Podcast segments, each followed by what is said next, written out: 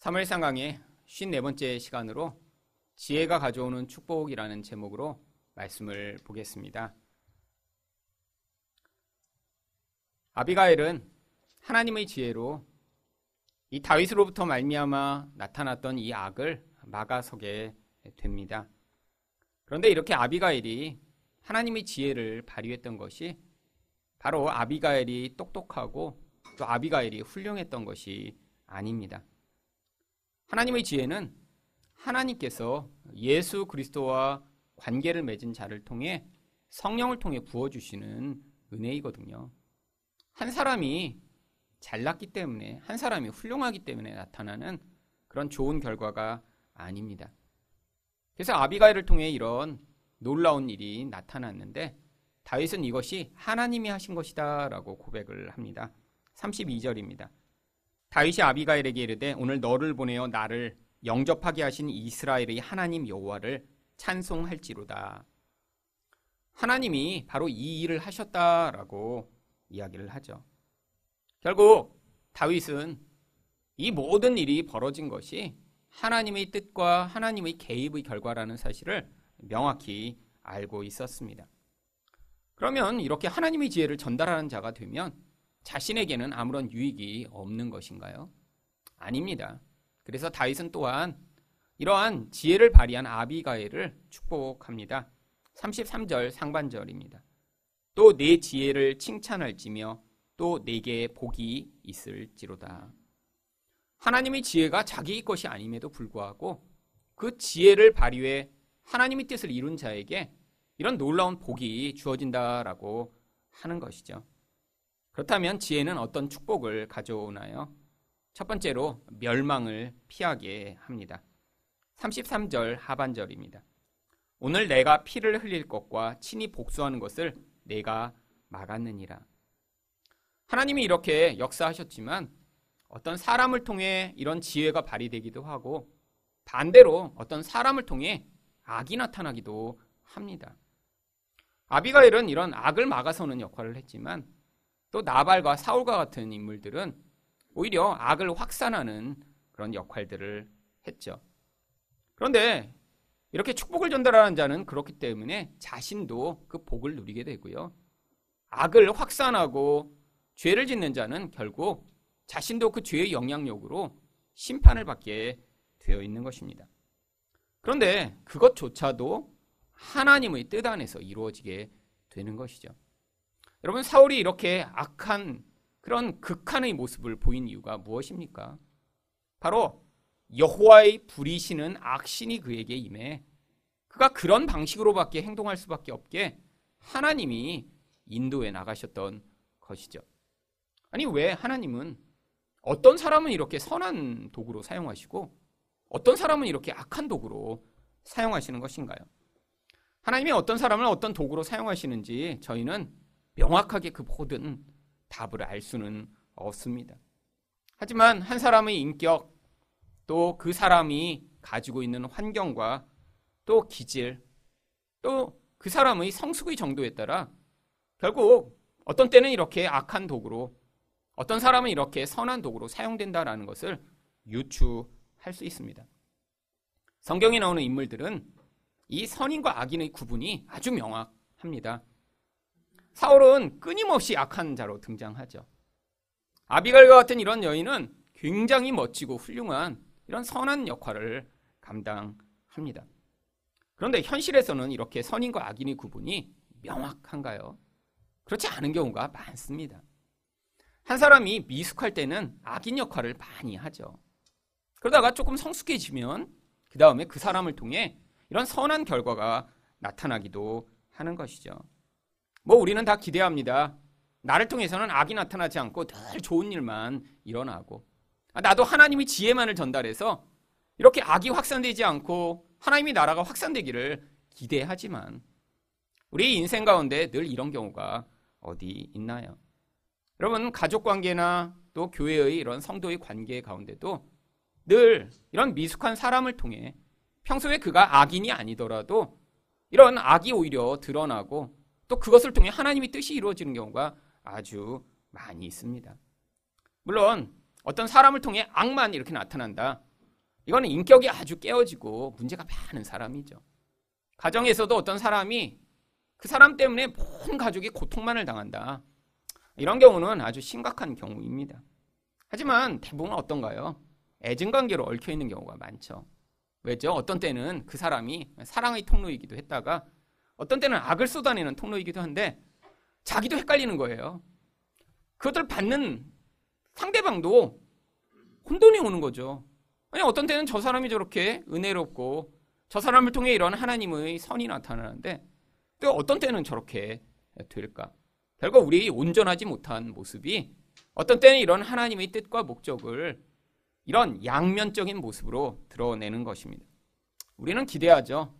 늘 좋은 일만 나타나야 이게 하나님의 은혜이며 또한 그것이 참 하나님의 선을 이룬다라고 생각을 하는데 하나님은 그렇게 생각하시지 않습니다. 여러분 하나님은 이 땅에 존재하는 악을 통해서도 하나님의 선을 이루어 가세요.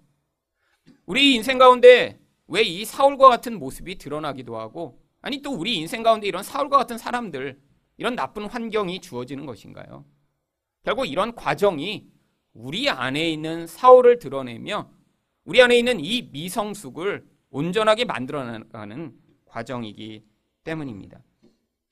세상에서는 결국 누군가 나를 악으로 대하면 악으로 반응하는 것이 아주 정상적이고 또 이런 일을 할 수 있는 사람들을 보며 우리는 부러워할 때가 아주 많이 있습니다. 근데 성경은 무엇이라고 얘기하나요? 그게 악의 길이에요. 악을 악으로 갚는 것, 그거 잘못된 길이라고 가르칩니다. 근데 우리는 그렇게 하지 못할 때 답답할 때가 많아요. 왜죠? 세상의 시각에 너무 물들어서 그렇습니다. 여러분, 누군가 나에게 악으로 대했는데 거기에 대해 내가 적절하게 반응하지 못하는 그런 상황이라는 건 다른 말로 무엇을 얘기하나요? 내가 지금 힘이 없는 거예요.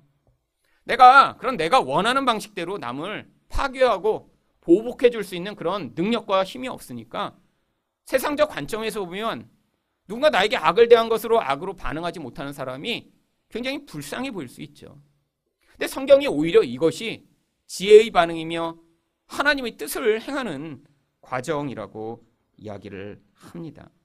근데 이렇게 하나님의 지혜를 가진 자, 아니 내가 지혜를 갖거나 아니면 다른 사람을 통해 이런 지혜의 영향력을 받아 악을 악으로 갚지 않을 때 이게 바로 축복이며 놀라운 은혜라고 하는 것입니다. 여러분 아비가일은 하나님이 그를 통해 다윗의 악을 행하는 것을 막는 이런 지혜를 발휘합니다. 근데 그것이 단순히 다윗만 악한 길로 가는 것을 막은 것인가요? 아니에요. 자신의 멸망도 막아내는 역할을 한 것입니다. 그래서 34절에 다윗이 무엇이라고 얘기를 합니까? 나를 막아 너를 해하지 않게 하신. 여러분, 다윗이 나발의 모든 남자를 죽이겠다고 그랬어요. 그런데 그렇게 되면 무슨 일이 벌어지나요? 이 아비갈 동안 그 피해로부터 자유롭지 못한 것입니다. 그래서 다윗이 뭐라고 이야기를 하죠? 이스라엘 하나님 여호와의 살아계심을 두고 맹세하노니 내가 급히 와서 나를 영접하지 아니하였다면 밝는 아침에는 과연 나발에게 한 남자도 남겨두지 아니하였으리라 하니라. 여러분 나발 집안에 있는 모든 남자가 다 죽었다고 생각해 보세요. 근데 그 남자들이 다 어떤 사람인가요? 이 아비갈과 아주 친밀한 관계를 맺고 있는 사람입니다. 물론 나발처럼 그 존재 자체로 고통을 주는 사람도 있겠지만 여러분 나발 집안에 있던 많은 남자들 자기가 깊은 관계를 맺고 자기가 사랑하고 섬기던 사람일 텐데 그들이 다 싹 죽임을 당한다고 생각해 보세요. 이것 또한 아비가엘에게는 멸망과 고통과 같은 그런 결과를 가져오는 것이죠. 근데 바로 이 아비가일로 말미암아 자신이 당할 이런 멸망으로부터도 그가 보호를 받았던 것입니다. 여러분 이게 바로 이 지혜가 가져오는 멸망을 피하게 만드는 그 모습을 여기서 그림으로 보여주고 있죠. 여러분 성경은 이 지혜를 단순히 세상을 살아가는 뭔가 유익게 하는 결과라고 이야기를 하지 않습니다. 세상에서는 지혜라고 하면 어떻게 생각하나요? 뭔가 내가 이렇게 지금 잘 분별해서 돈을 더 많이 벌게 하거나 좋은 학교를 가게 만들거나 사업을 할 때 성공하게 만드는 건 그것 지혜라고 생각하는 경우가 많죠. 성경은 그런 걸 지혜라고 여기지 않습니다. 성경이 이야기하는 지혜는 앞으로 다가올 멸망을 피하게 만들어 생명의 길로 가게 만드는 것을 지혜라고 이야기를 해요. 여러분 바로 이 지혜, 참 지혜, 하늘로부터 주어지는 이 지혜를 바로 자문이 가르치고 있죠. 그래서 잠언에서 이 지혜를 무엇이라고 이야기를 하나요? 잠언 3장 18절은 지혜는 그 얻은 자에게 생명나무라 지혜를 가진 자는 복되도다. 여러분 지혜가 단순히 세상 살아갈 때 조금의 유익과 편리를 가져오는 것이 아니라 그 자체가 생명이래요. 결국 지혜가 없으면 어떻게 된다는 거예요? 저주받은 인생이라고 하는 것입니다. 여러분, 멸망을 피하는 가장 중요한 지혜가 무엇인가요? 바로 여러분, 인간은 죄인이기 때문에 어느 누구도 이 다가올 영적 멸망을 스스로 피할 수 없습니다. 그런데 이 영적 멸망을 피할 유일한 길을 우리에게 주셨어요. 바로 예수 그리스도로 주신 것이죠.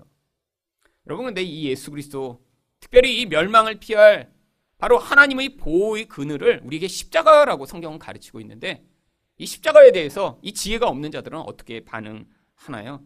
고린도전서 1장 18절입니다. 십자가의 도가 멸망하는 자들에게는 미련한 것이요 구원을 받는 우리에게는 하나님의 능력이라. 여러분, 이게 지혜가 없는 자들이 반응하는 방식이에요. 십자가를 믿으라고요.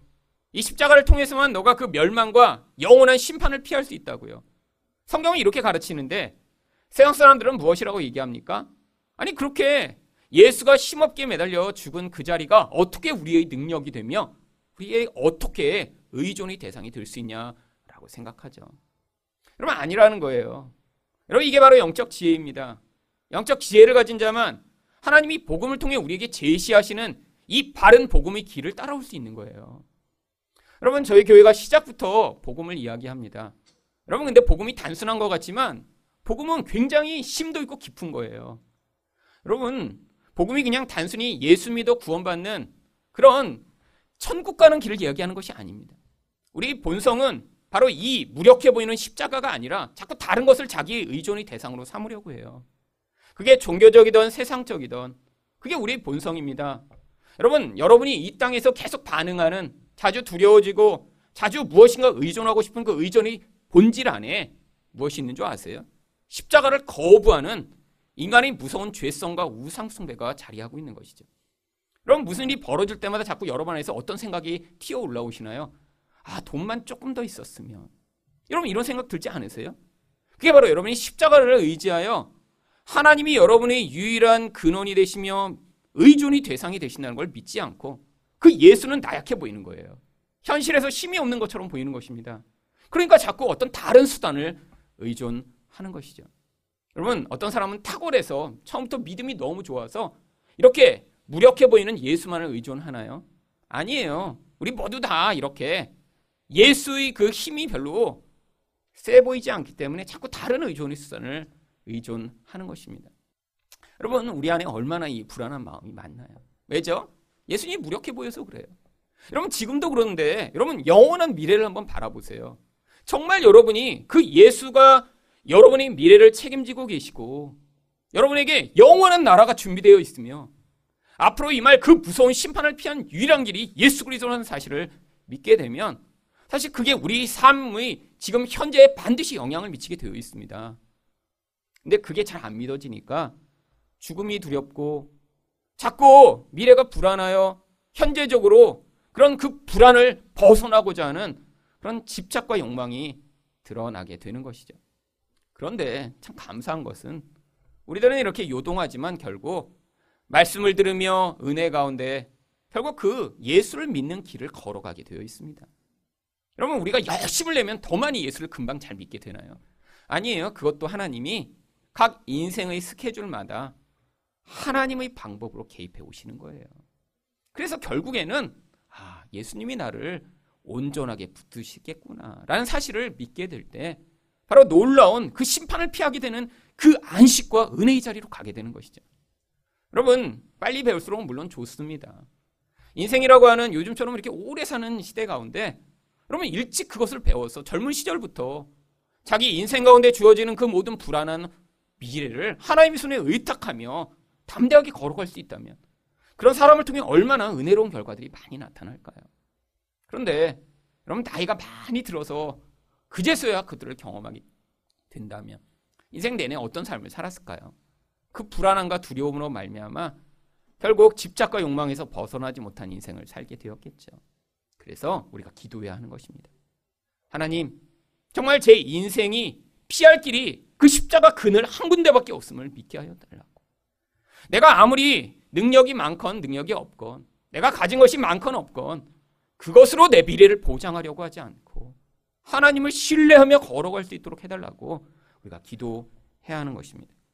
그런데 이 진리를 받아들이지 않으면 어떻게 되나요? 데살로니가 후사 2장 12절 말씀을 보시면 진리를 믿지 않고 불의를 좋아하는 모든 자들로 하여금 심판을 받게 하려 하십니다. 여러분 심판이 기다려 있습니다. 여러분 하나님의 심판은 엄중해요. 우리가 살아가는 동안 경험하는 모든 일, 우리가 내놓는 모든 죄악, 아니 심지어 우리 안에서 우리가 생각으로 지었던 모든 죄도 하나님이 다 하나님의 심판정 앞에서 끄집어내셔서 그것으로 그 인생을 판단하십니다. 여러분, 바로 예수 외에 그 심판을 피할 길이 없는 거예요. 그런데 바로 예수 믿는 자는 인생 가운데 얼마나 많은 죄악, 행위로든 생각으로든 짓지만 결국 그 모든 불의로부터 예수의 의를 우리에게 대신 전가해 주셔서 우리가 죄 없다라고 인정을 받아 그 심판을 피하게 되는 것이죠. 두 번째로 지혜는 어떤 축복을 가져오나요? 어리석음에서 벗어나게 합니다. 36절 말씀입니다. 아비가일이 나발에게로 돌아오니 그가 왕의 잔치 같은 잔치를 그의 집에 배설하고 크게 취하여 마음에 기뻐함으로. 여러분 이 나발의 이 어리석은 모습을 한번 보세요. 앞으로 닥칠 심판을 알지 못하고 이렇게 잔치를 벌이며 너무 즐거워하는 이 모습이요. 여러분 왕의 잔치라고 이야기를 합니다. 얼마나 음식을 많이 차려놨는지 왕이 되지 않으면 누릴 수 없는 그런 잔치를 누리고 있는 거예요. 근데 자신에게 도움을 줬던 다윗에게는 하나도 주지 않으려고는 그 욕심으로 말미암아 결국에는 무슨 일을 당할 뻔했어요. 아비가이 없었으면 지금쯤이면 바로 그 잔치 자리에서 죽임을 당할 뻔했는데 그것들을 알지 못하고 이렇게 술에 취해 있는 이 모습이라니요. 여러분 근데 여기 왜 특별히 이 잔치를 풍성한 잔치, 음식이 많은 잔치라고 안 하고 왜 왕의 잔치라고 일부러 썼을까요?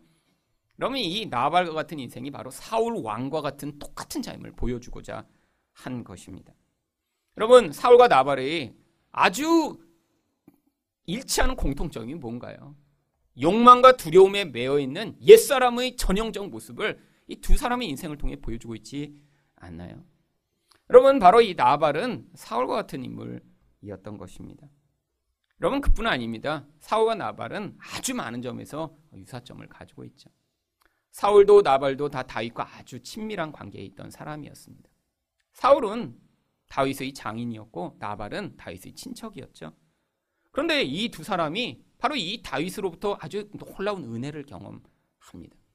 다윗이 없었더라면 아마 골리앗으로부터 말미암아 사울은 죽임을 당하거나 나라가 망했을 수도 있어요.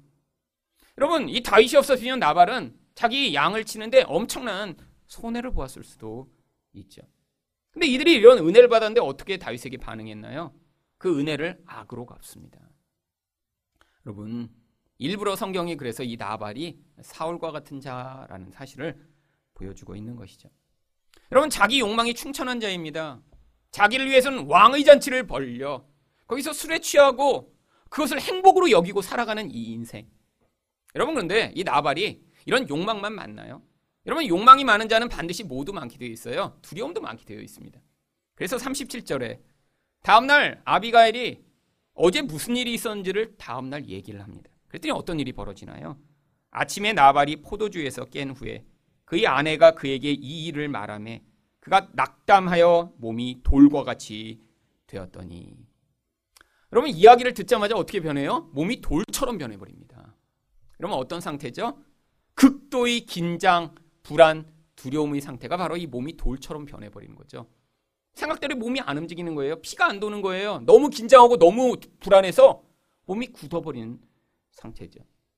여러분 이 나발의 전형적 모습이 무엇인가요? 자기를 위한 욕심이 아주 충천합니다. 근데 또 한편으로 두려움도 엄청 많은 인간이에요. 아니 이전에 자기 욕심에 사로잡혔을 때는 다윗 같은 인간이 누구야? 이세의 아들이 누구야? 라고 뻔뻔하게 소리 질렀던 인간이 다윗이 수백 명을 이끌고 당신을 죽이려고 왔었어요. 얘기를 듣자마자 벌벌벌벌 떨다가 몸이 이렇게 굳어버린 이 모습이라뇨. 여러분 이게 바로 성경적 어리석음입니다. 여러분 이 나발 만약에 지금 이 시대에 살고 있으면 아마 여러분들이 굉장히 부러워하는 사람일 거예요. 아마 큰 기업의 회장. 여러분 그래서 이쁜 아내랑 결혼하고 좋은 차를 타고 신문에 이름이 오르락내리락 하는 그런 인물이요. 여러분 그래서 사람들이 보면서 야 부자래. 야 유명한 사람이래 하는 그런 사람이요. 그런데 성경은 그런 인물, 그런 사람의 모습 가운데 나타나는 이 욕망과 두려움에 매여 있는 이 모습을 바로 그의 영적 어리석음이라고 이야기를 하는 것입니다. 여러분, 영적 시각이 없으면 어떻게 되나요? 우리도 다 똑같은 그런 모습을 드러내며 살죠. 그게 바로 우리 옛사람의 모습입니다. 자기 욕망을 취하고자 이기적으로 살아가고 미래가 두렵고 불안하니까 끊임없이 안정을 추구하고자 어떤 선택을 하는 그런 모습이에요. 하나님을 보지 못하고 눈에 보이는 어떤 힘을 의존해 결국 자기만을 위해 살아가는 그런 모습이에요. 바로 이 나발과 같은 이 모습을 예수님이 부자의 비유로 누가복음 12장에서 말씀하십니다. 누가복음 12장 16절부터 20절에 보면 바로 이 나발과 같은 자 이야기가 비유로 등장합니다. 또 비유로 그들에게 말하여 이르시되 한 부자가 그 밭에 소출이 풍성함에 심중에 생각하여 이르되 내가 곡식 쌓아둘 곳이 없으니 어찌할까 하고 여러분 한 부자가 갑자기 아주 큰 돈을 벌었습니다. 평소보다 아마 예측하지 못할 만큼 이런 수확이 많았던 것 같아요. 아니 그러니까 갑자기 창고가 없는 거예요. 아 이거 어떻게 하지? 여러분이 이 부자 주변에 얼마나 가난한 사람들 많았을까요? 그런데 그때 바로 자기를 위한 그 욕망과 두려움이 발동됩니다. 18절에 그래서 어떤 선택을 하죠? 또 이르되 내가 이렇게 하리라. 내 곡간을 헐고 더 크게 짓고 내 모든 곡식과 물건을 거기 쌓아 두리라. 여러분 욕심이 많고 두려움이 가득하니까 어떡합니까? 야, 내 미래를 위해 내가 곡간을 크게 지은 다음에 나만을 위해서 이것들 다 쌓아놔야지. 몇 년 동안 내가 먹고 즐길 수 있는 것을 거기다 다 넣어야지. 여러분 이게 바로 인간의 전형적인 반응이죠. 여러분 인간은 이런 전형적 반응, 이 옛사람의 반응, 눈에 보는 것을 의존해 살아가는 이 반응에서 벗어나는 것이 쉽지 않은 존재입니다. 여러분 우리가 늘 정말 영적인 것을 마치 눈으로 보듯이 선명하게 볼 수 있나요? 여러분 그게 안 되죠. 말씀을 들을 때는 아 그런 것 같아 그러고 나서 문을 열고 나가면 다 잊어버립니다. 이게 인생이에요. 그래서 말씀을 자꾸 들어야 되고요. 반복해서 들어야 되고요. 아니 집중해서 들어야 되는 것이죠.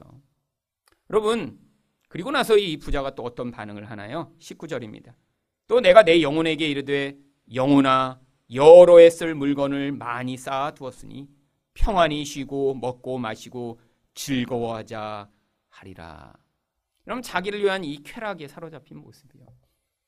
이 부자는 여기서 먹고 마시고 평안히 쉬자, 즐거워하자라고 이야기를 하죠.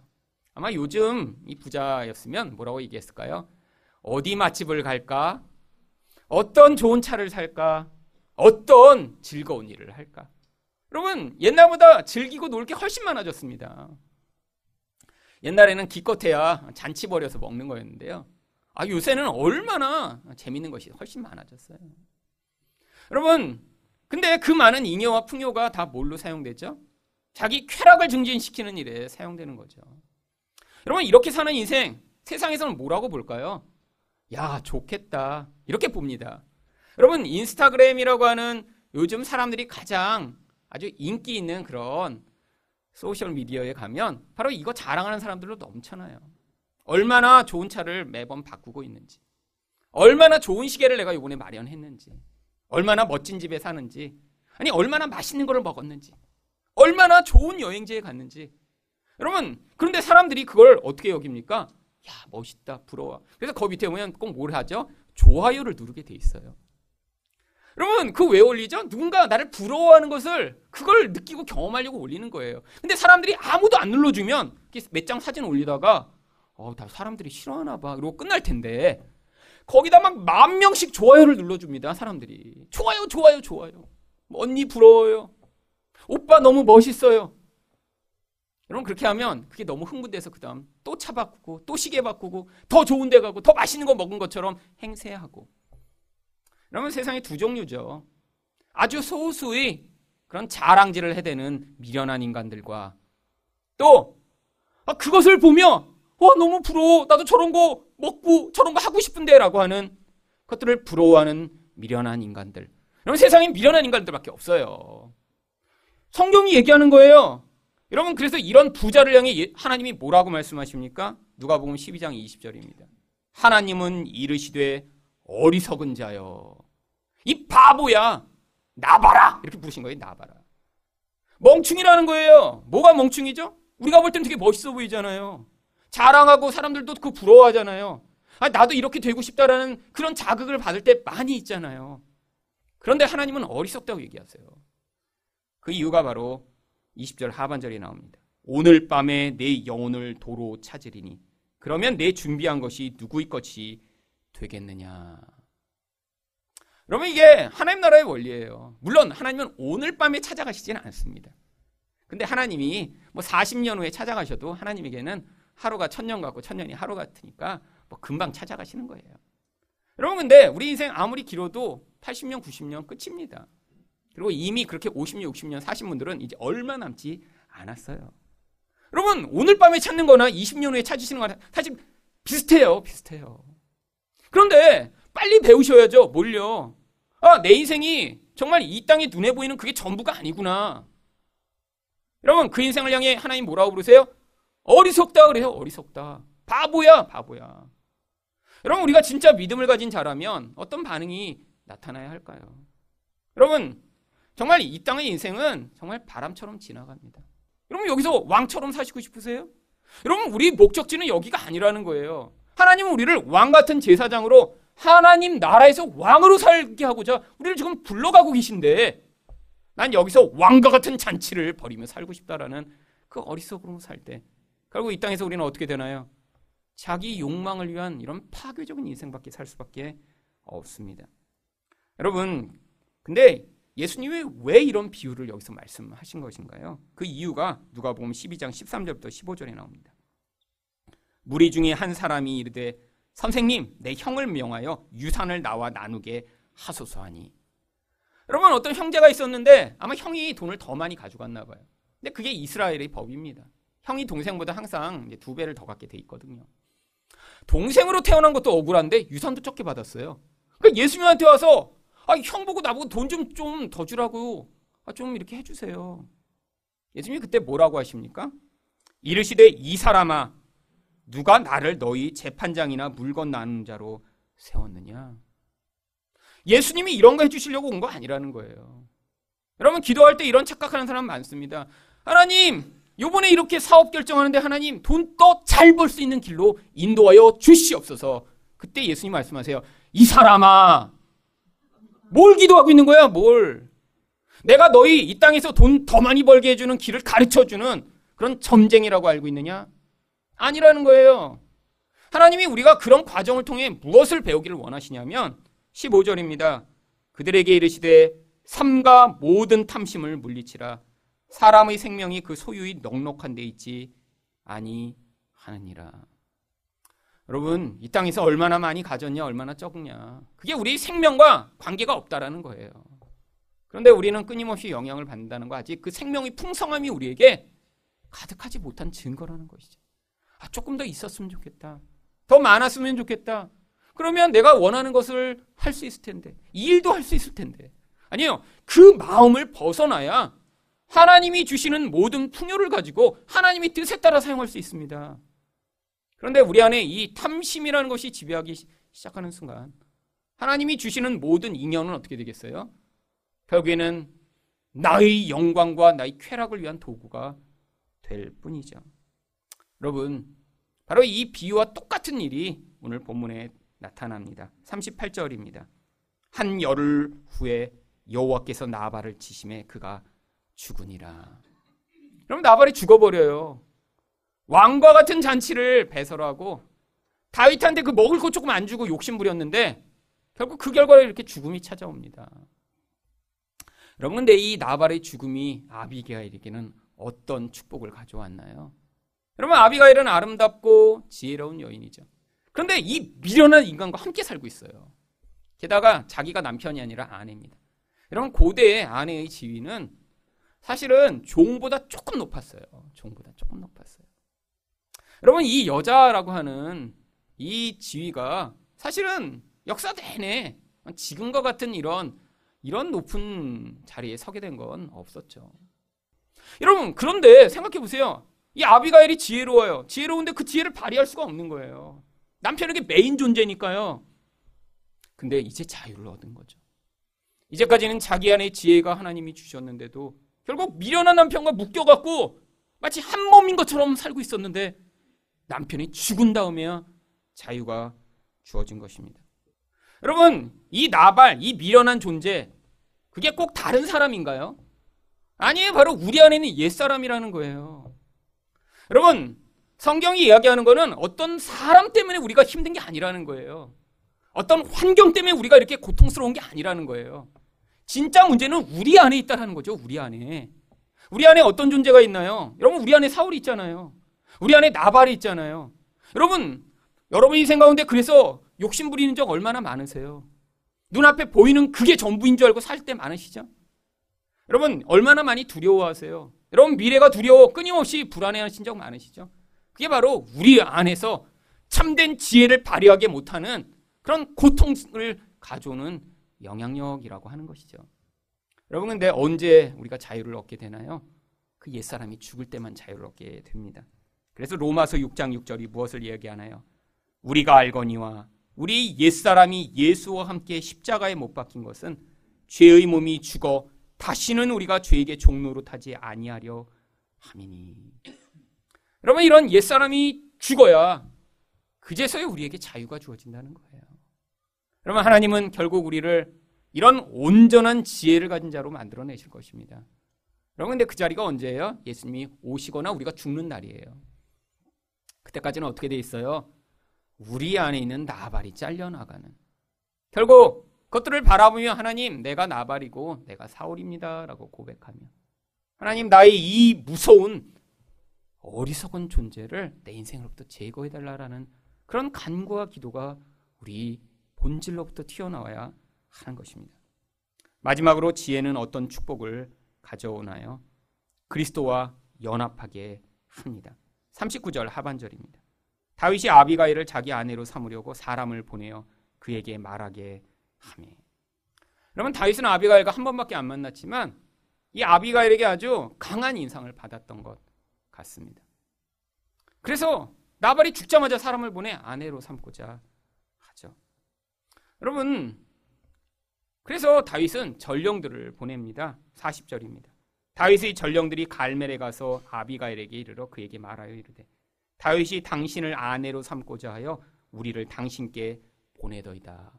그럼 전령이 가서 이야기를 하자마자 아비가일이 어떻게 반응하나요? 41절에서 아비가일이 일어나 몸을 굽혀 얼굴을 땅에 대고 이르되 내 주의 여종은 내 주의 전령들의 발 씻기 종이니다 하고 여러분 이 이스라엘에서 이렇게 발을 씻기는 종은 계급이 가장 낮은 종만 그 일을 했습니다. 그래서 유대인들은 같은 유대인끼리는 서로 발을 씻기지 않았다고 그래요. 왜? 그거는 이방에서 잡아온 자기 동족이라고도 생각할 수 없는 그런 존재한테만 시키는 너무 낮은 천한 일이었기 때문이죠. 근데 아비가일이 뭐라고 고백합니까? 전령들한테 나는 당신들의 발을 씻길 그런 종에 불과하다라고 이야기를 하죠. 얼마나 큰 겸손인가요? 여러분 바로 이 겸손이 어떤 겸손이죠? 지혜가 만들어내는 겸손입니다. 참 지혜를 가진 자는 어떤 시각으로 바라보게 되어 있어요. 하나님을 바라보니까 눈에 보이는 이 세상의 힘에 영향을 받지 않는 거예요. 여러분 이 아비가일 같은 여인이 지금 이 시대에 어딘가 있다고 한번 생각해 보세요. 얼마나 교만할 만한 이유가 많이 있는 여인인가요? 일단 예뻐요. 근데 예쁘면 겸손하기가 어렵습니다. 여러분 예쁜 것처럼 강력한 힘이 어디 있나요? 여러분 예쁘니까 남들도 다 그 아름다움에 반응하니까 계속 교만해지는 거예요. 근데 게다가 뭐까지 있어요? 남편이 엄청난 부자입니다. 여러분 예쁜데 남편이 부자인데 겸손하다. 저 한번 만나보고 싶어요. 아니 정말 만나보고 싶어요. 그런 분이 어디 계신지. 여러분 정말 이거는 희귀한 정말 정말 놀라운 하나님의 기적과 같은 일이 벌어지지 않으면 만날 수 없는 이런 여인이죠. 그래서 진주보다 귀한 거예요. 여러분 그런데 이 아비가일이 어때요? 자기를 발 씻길 종이라고 여기는 그런 겸손함을 가지고 있어요. 이게 바로 지혜 있는 자의 태도죠. 여러분 여러분이 참 지혜를 가지고 계세요? 뭐 지혜가 있다고 해서 막 뭔가 문제가 있으면 탁탁탁 해결하는 그런 지혜를 얘기하는 거 아니에요. 여러분 근데 성경이 얘기하는 진짜 지혜는 그런 문제 해결력이 아니라는 거예요. 하나님을 보고 인생을 바라보며 아, 하나님이 어떤 신분인가를 알기 때문에 그거에 따라 반응하는 모습이요. 그래서 사람 앞에서 자기가 무엇을 가지고 있던 관계없이 낮출 수 있는 그런 모습이요. 여러분 그거 우리가 여기서 배워가는 거잖아요. 여러분 세상에서는 다 그 사람이 가지고 있는 힘과 지위에 따라 결국 모든 관계가 결정되게 되어 있습니다. 여러분 근데 교회에서는 바로 그거 내려놓는 거 배우는 거예요. 세상에서 연약해도 다 우리 형제며 자매입니다. 그러면 세상에서 아무리 강한 힘을 가져도 여기서는 동일한 모습으로 사실은 섬기는 그것. 바로 그게 여기서 그 과정을 배우는 것이죠. 여러분 가장 미련한 것이 무엇인가요? 이런 영적 지혜를 갖지 못하면 그 눈에 보이는 것 조금 있다고 세상에서 조금 가졌다고 그것으로 자랑하고 그것으로 자기 힘을 삼고 그렇지 않은 사람을 멸시하고 판단하는 모습으로 반응하는 것이요. 이게 제일 미련하고 바보 같은 것이죠. 여러분 아비가일은 이런 다윗의 제안을 받아들입니다. 그리고 42절에서 급히 달려가 다윗의 아내가 됩니다. 아비가일이 급히 일어나서 나귀를 타고 그를 뒤따르는 처녀 다섯과 함께 다윗의 전령들을 따라가서 다윗의 아내가 되니라. 참 해피 엔딩인 것 같죠? 여러분, 근데 이것도 또 이렇게 지혜를 발휘했더니 나중에 나쁜 남편 죽고 새 남편 맞았다라는 이런 거 우리에게 가르쳐 주려고 하는 것인가요? 하나님이 그래서 이렇게 남편 빨리 죽어 좋은 남편 만나게 해줄 거라는 그런 거 가르쳐 주는 것인가요? 여러분, 근데 옛날에는 아, 그렇게 노골적으로 얘기는 못하지만 사실은 이렇게 성경을 해석했어요, 다. 왜 도덕적이고 교훈적이고 기복적으로 해석했으니까요. 여러분, 근데 이렇게 해석하면 문제가 발생합니다. 바로 다음 절에 이상한 얘기들이 또 나와요. 아니, 이렇게 완벽한 여인과 다윗이 결혼했는데 바로 다음 절에 성경이 뭘 얘기합니까? 43절입니다. 다윗이 또 이스라엘 아히노함을 아내로 맞았더니 그들 두 사람이 그의 아내가 되니라. 아니, 이거 왜 붙여놨어요? 이것만 없었으면 좀 완벽하지 않나요? 이게 해피엔딩. 그래서 아비가일과 다윗이 행복하게 잘 살았더라. 아니 근데 거기다가 아비가일을 얻자마자 거기서 아이오노함을 또 얻어요. 그럼 아비가일 입장에서 얼마나 황당했을까요? 여러분, 도대체 뭘 얘기하고 있는 거죠, 성경이? 여러분 이게 그러니까 단순히 이렇게 지혜를 발휘하면 돈 많은 남편 죽고 나중에 멋진 다윗과 같은 남자 만나 결혼한다라는 그런 얘기하는 게 아니라는 것을 가르쳐 주고 있는 거죠. 여러분 여기서 다윗은 그리스도의 모형으로 드러나는 것입니다. 여러분 이 아비가일과 아히노엠이라는 이름도요. 그래서 뭔가 연관성이 있는 이름이에요. 여러분 아비가일은 나의 아버지의 기쁨이라는 뜻입니다. 아히노암은 나의 형제들의 기쁨이라는 뜻이에요. 여러분 기쁨이라는 게 뭔가요?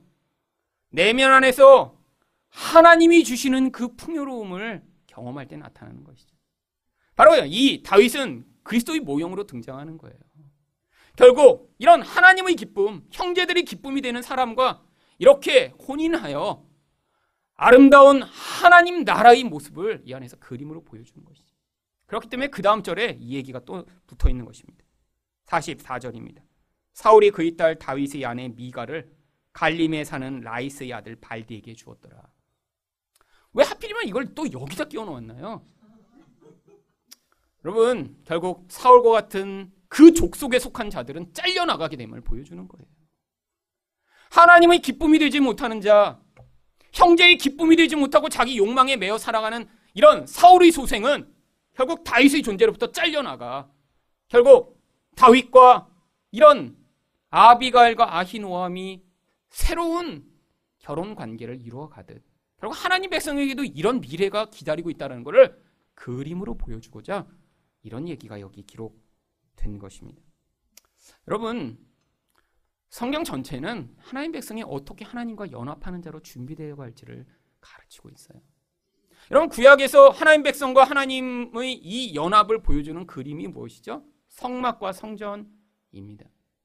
여러분 성막과 성전이 다 뭐예요? 예배당 멋지게 만들라는 것인가요? 하나님이 거기에 오셔서 금으로 장식하고 막 다이아몬드를 이렇게 치장해 놓으면 와 너네 잘했다 멋지다 이렇게 얘기하신다는 걸 가르치는 것인가요? 아닙니다. 여러분 구약에 나오는 성전과 성막은 하나님이 하나님 백성과 어떻게 연합하여 우리가 성전이 되어갈지를 보여주는 그림이죠. 그런데 여러분 구약을 읽으시며 항상 성막과 성전을 지을 때 가장 중요한 요소가 있었습니다. 여러분 그게 뭔지 아세요? 바로 지혜예요, 지혜.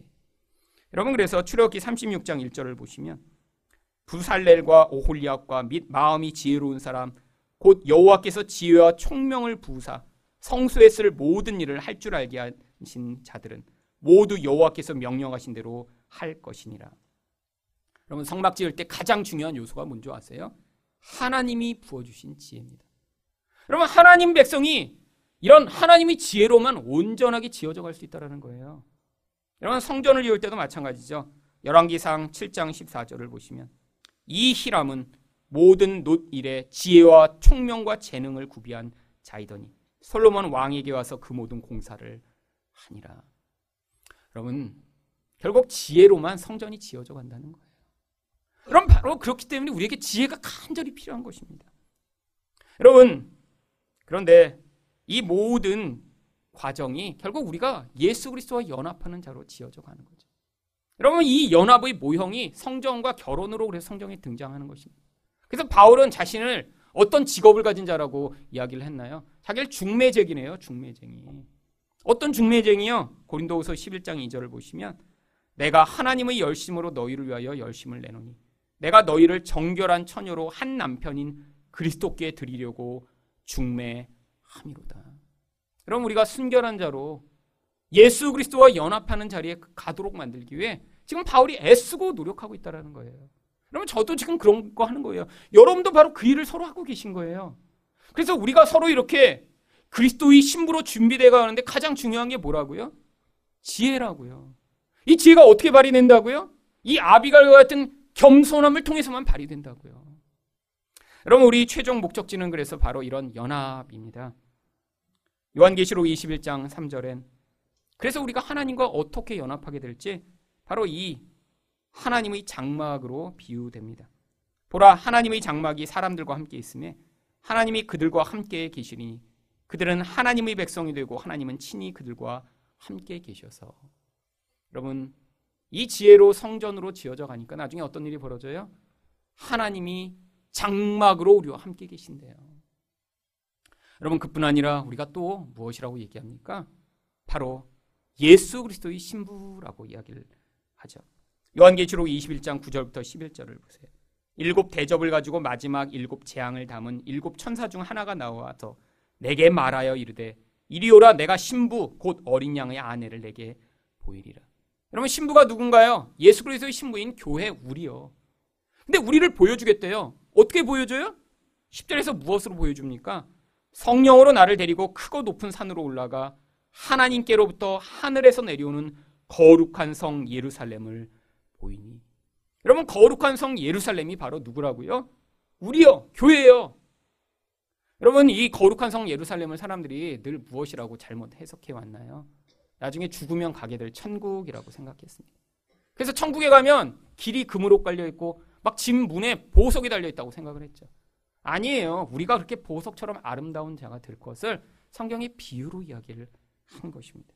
그래서 11절에 이 거룩한 성 예루살렘 우리들이 어떤 모습을 가지게 될 것인지 하나님의 영광이 있어 그 성의 빛이 지극히 귀한 보석 같고 벽옥과 수정같이 맑더라. 그럼 이게 바로 우리 목표점이라는 거예요.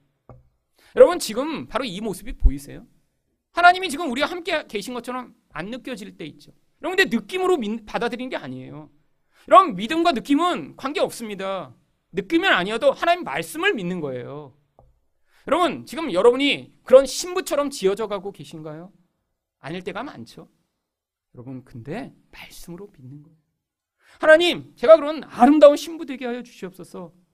그럼 믿지 못할 때마다 바로 이 지혜로 서로를 깨우쳐 주는 거예요. 아니야. 우리는 이렇게 지어져 가는 거야. 우리 죄가 잘라져 나가고 우리 안에 있는 이 거룩하지 못한 모습들이 잘려져 나가는 과정이 인생이야라고 누군가 이야기를 해주며 결국 이 지혜를 발휘할 때 여러분 그 지혜의 혜택을 받는 사람만이 아니라 그 지혜를 전달하는 사람도 놀라운 복에 참여하는 것입니다. 여러분 우리가 이렇게 지혜를 발휘할 때 우리는 멸망을 피하게 되고요. 바로 이 미련함과 어리석음을 벗어나 결국 영원한 하나님과의 연합을 준비하는 그런 삶을 살게 되는 것이죠. 여러분 또한 아비가일처럼 이런 하나님의 지혜로 이런 놀라운 복을 누리시게 되시기를 축원드립니다.